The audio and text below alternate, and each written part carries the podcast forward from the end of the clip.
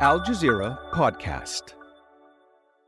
Is the Democratic Republic of Congo on a path to renewed violence? The opposition wants the results of the presidential vote annulled and it's planning protests.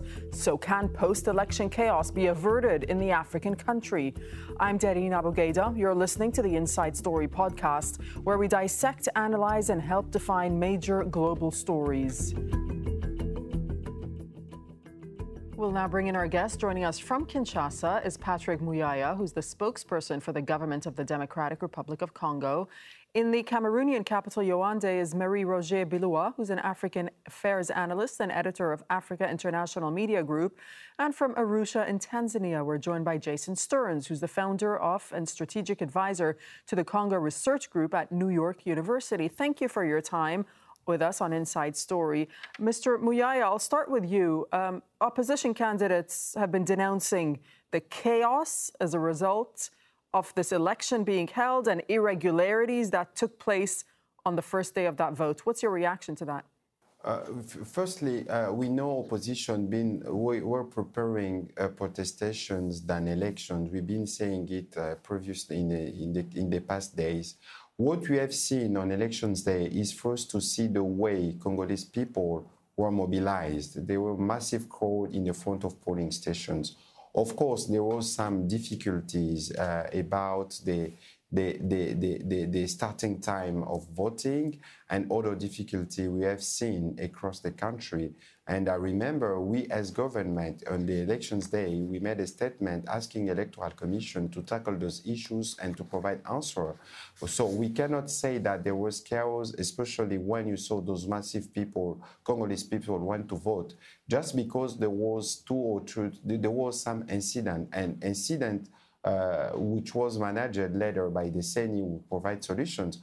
What we have to see here is that this election was inclusive because every candidate was able to run and Congolese people were, as, were present uh, on the election day to vote. There was, of course, some challenges with the Electoral Commission. The Electoral Commission was providing answer. So I won't say. But what about? Like let me them, ask you like this: Did you get an answer to these? There was, there was a report, Mr. Muyo.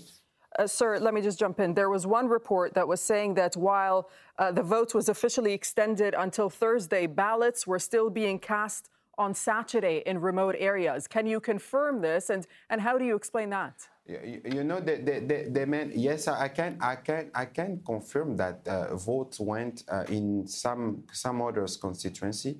People were able to vote until yesterday, and I think today too. You know what we have to understand here is that we cannot refuse to get to, to give the Congolese people opportunity to vote. Of course, uh, the, the, the, things should be done on December 20, but because of those mobilization, before, because of logistical problem, vote in certain area were delayed. And today, the main thing here is that Congolese people are able to vote, to cast their vote, to choose their coming leaders, which is very crucial for our democracy. Okay, let's bring in Jason Stearns. Do you agree with that? That the most important thing here, Jason, is that people were able to cast their ballots? Well, it's certainly extremely important that they could cast their ballots. I think that the question here is that why the elections weren't just po- simply postponed uh, to allow for more time for preparations to be made. In many, many voting stations, uh, not all of the equipment was there. Uh, there was massive failing of the electronic voting machines um, the the a procès verbal, which is the signed signed piece of paper that every voting station has to provide to document the uh, results. They often didn't have this piece of paper, and so I think in many of the cases these problems could have been solved simply by postponing by one week or so, which is what they'd done in 2018 actually. So. Um, so yes, I, I think every Congolese should absolutely have the right to vote, but I think also that more needed to be done. There were, there were, indeed massive, massive irregularities across the board, as there have been in past elections, and I think that that certainly is a shame. Uh, Marie Roger, please weigh in on this uh, debate. And, and look, this has been described as a high stakes election. What's at stake here? Absolutely, high stake election. There are several elections happening at the same time. You have people are electing the president, electing uh, uh members of parliament, electing in the province, province uh, leaders or how you call them there, they are so there were like tens of thousands of people campaigning throughout the country. So that was a huge thing. But what I want to say here is that uh, election is a, or, a high stake usually because because um, those who are organizing them, not only in DRC, uh, in many countries in Africa, they are not prepared to lose them, and they do everything they can, um, even illegal things, uh, unregular things, to get the result they want. So first, um, Mr. Kadima, the head of the Electoral Commission, has his uh, designation, his appointment has been very contentious. Uh, many, many organizations, including the main religious uh, groupings like the Catholic Church, which is very influential in in uh, DRC, and the the Protestant uh, um, grouping, also association, they opposed it, and it took weeks and weeks before um, the government and the president uh, decided to impose that man and why were people opposing his uh, appointment? Because he was considered too close uh, to the president, to the incumbent president, to be a neutral and a, and, and a honest broker. So this took a lot of time, and he was confirmed in 2021. So two years later, where the uh, scheduled this election we saw that many things were not starting on time. And when you look at it, it's like the DRC authorities are not aware of what they have to, what is at stake here. They have a huge country, 2.3 million square kilometers. That's right. the second largest country in, in Africa. And the, the transportation is I won't say impossible, but it's so difficult. This the roads you you can only fly, and there are no planes. There are not so many uh, airports, and all this is a huge challenge. And they did not seem to realize okay. that there had to be more serious about it. And okay, the second last thing point. I want to say, yeah, go ahead. And, and one an important challenge was also that they are facing uh, an enemy at the border, at the eastern border, uh, uh, which is the M23 rebellion, you know, armed group militia, uh, backed by Rwanda, according to the United Nations, according to many countries, the United States, and etc. We know that. And what we saw was that a truce had been uh, obtained. Okay, truce. look, let me just uh, jump in there. I mean, because you, you raise important points, and these are certainly challenges the country is facing, which I'd like to get onto. But allow me to uh, bring in Mr. Muyaya to just address the claims that you made on uh, the uh, on Mr. Denis Kadima, who's the president of the uh, National Electoral Commission, being too close to the government. Can you comment on that first?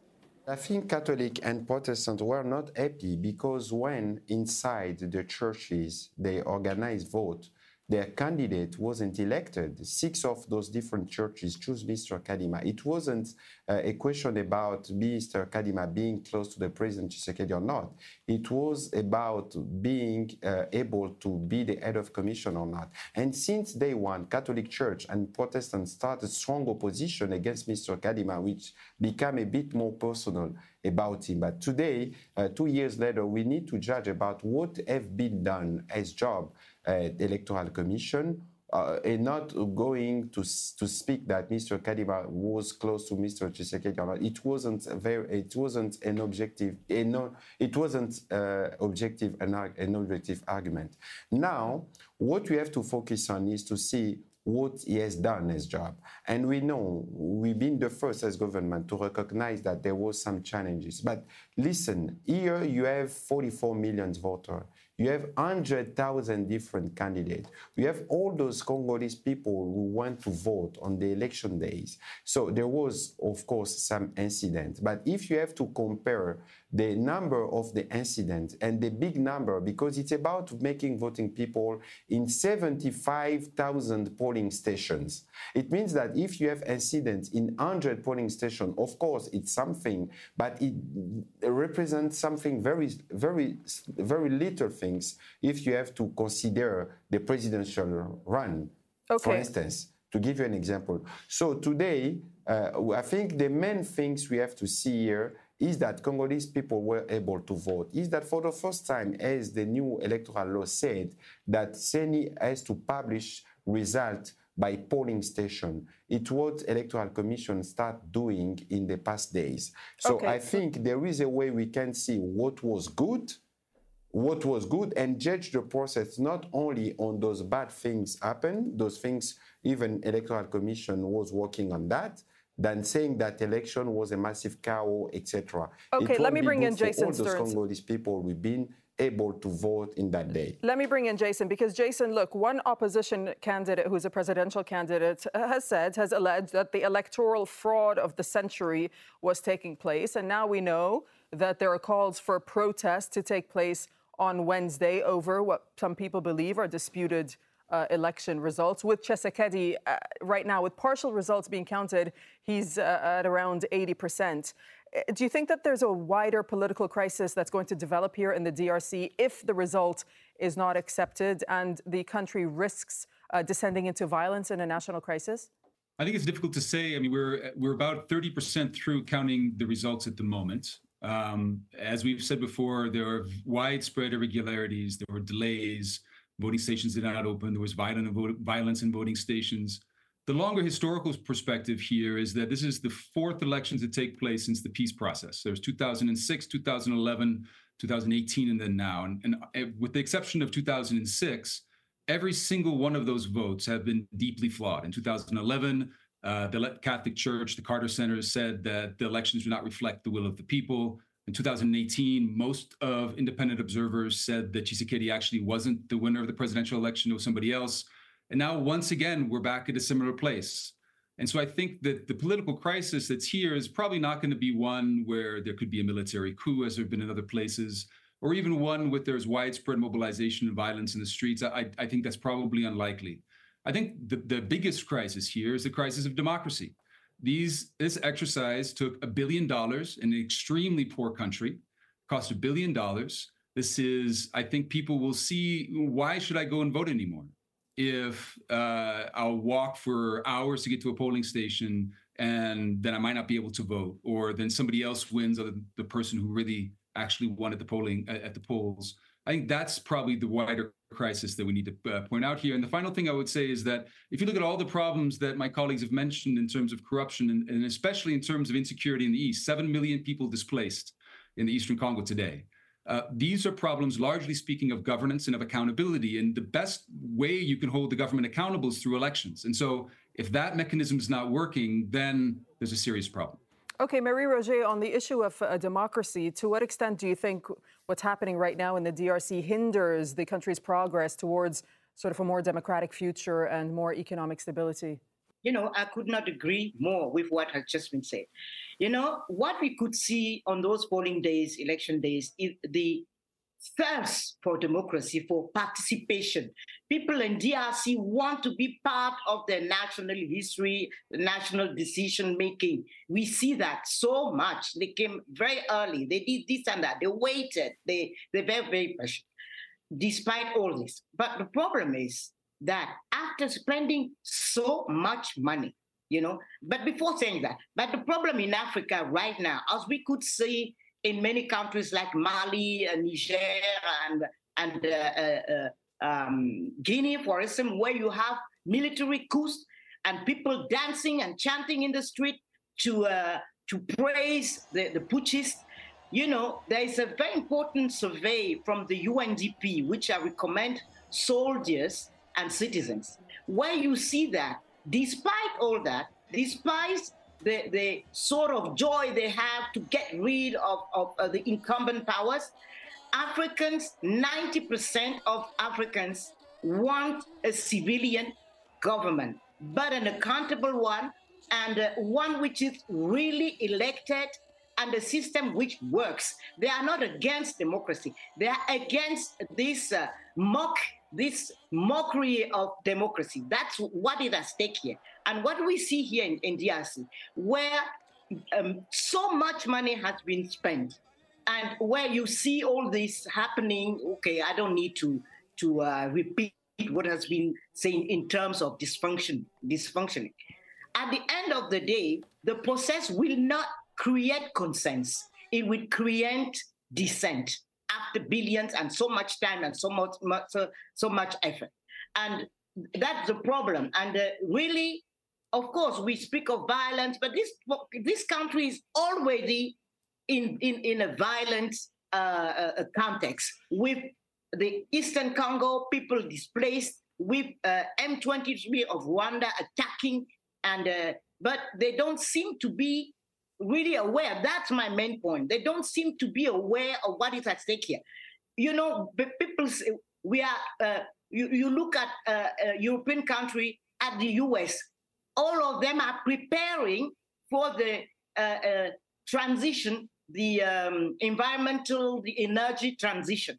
They say uh, the electric car will, will be very important in the coming decades. So they are preparing to secure uh, uh, raw materials, and they all of them look at uh, at the DRC where the they, they have like 70 Of course, because the Congo, of, yeah, you're ta- you're referring to the Congo Basin, which of course is very important to, to international countries yeah. that don't even organize a proper election and the okay let me bring in mr Pat- mr patrick muyaya. Just um, look i mean you, you've said that the most important thing here is that people were actually able to vote.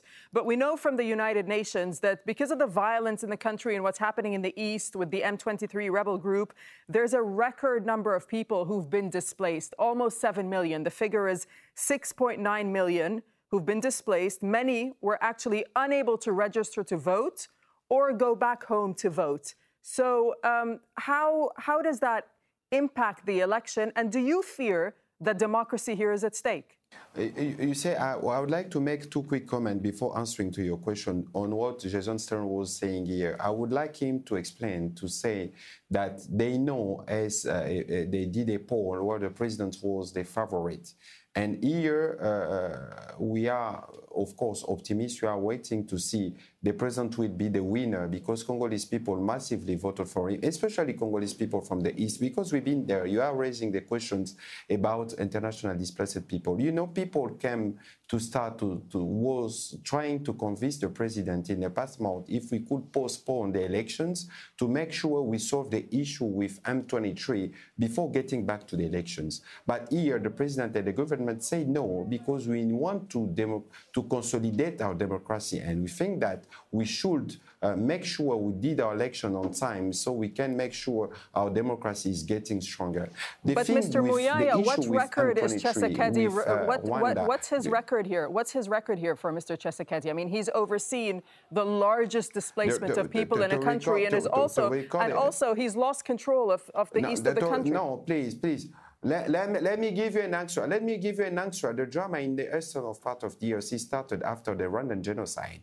8 million, more than 8 million died there. We have the biggest uh, United Missions uh, uh mission in the world in DRC for 20 years. Nothing was happened. And today, with the President Tshisekedi, we are working we are working to reform our military system and etc. You heard the President Tshisekedi saying that we are even ready to make war with Rwanda to stop those things because international community is not is not acting effectively to solve the issue. You know, international community when it comes to DRC, they are speaking every day about strengthened democracy, about human rights. We all know that Kagame and Rwanda are not able to deliver even a small, a small, small quality of democracy and human rights. But we are committed to organize those elections. It costs more than one billion. But we did that because we think that democracy is a key where we can uh, see to, to provide sustainable solution for people, especially in the East. And many of the people in the eastern part of DRC choose to vote for the President Tshisekedi with a clear strategy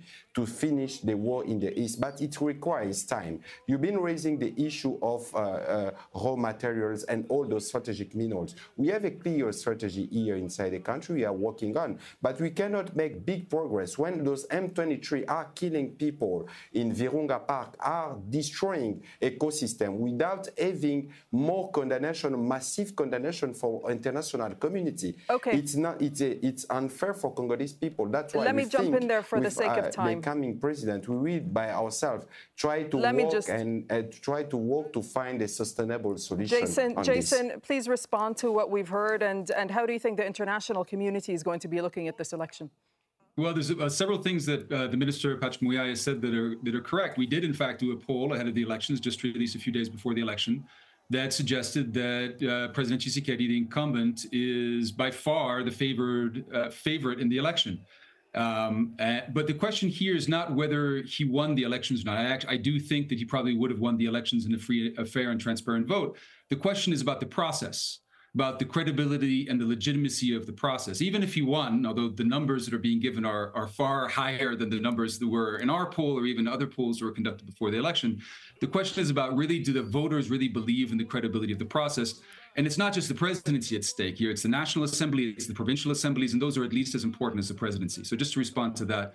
With regards to the East, again, the minister is absolutely correct. The war was prompted uh, by neighboring countries, especially the Rwandan government, who is not only backing the M23 rebels, whose troops, whose special forces are on Congolese soil and have been engaged and have been pushing the displacement of t- hundreds of thousands of people in Eastern Congo. So absolutely, there is a huge burden of responsibility on the Rwandan government and thereby proxy also the Rwandan supporters because Rwanda is still a dramatic uh, recipient of international aid and especially the British government as well as the French government uh, have been very reluctant to criticize the Rwandan government because they have other interests uh, with regards to, to Rwanda. So absolutely, both Rwanda and members of the international community are complicit in this displacement in the Eastern Congo. But Right. that doesn't absolve the Congolese government from responsibility. It, it has also failed to stabilize uh, the Eastern Congo. It's not just the M23. There are 100 other armed groups in the Eastern Congo. And so I think they also bear a large responsibility in that as well.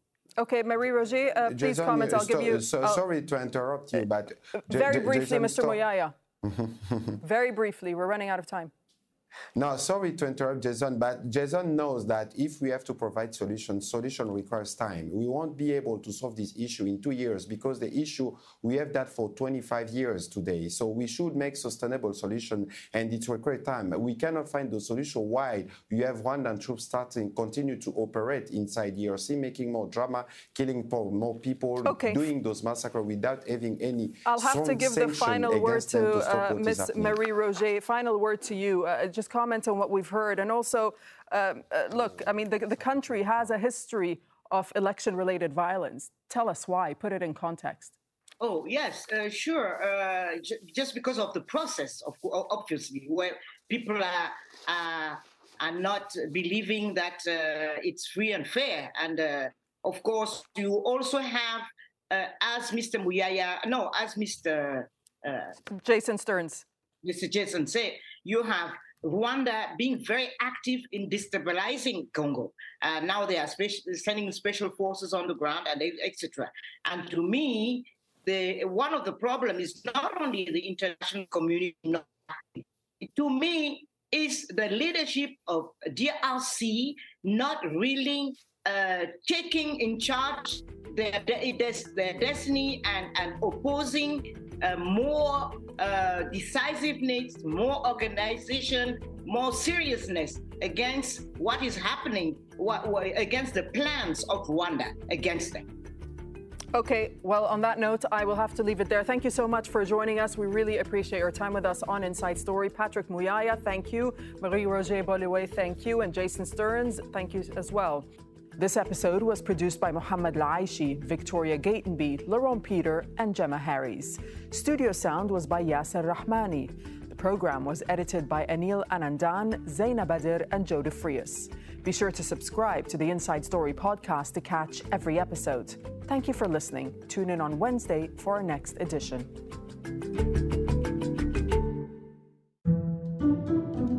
Coming up on The Take, we're looking at some of the stories that define 2023, from drones in Ukraine to the rise of ChatGPT. That's The Take from Al Jazeera. Find it wherever you get your podcasts.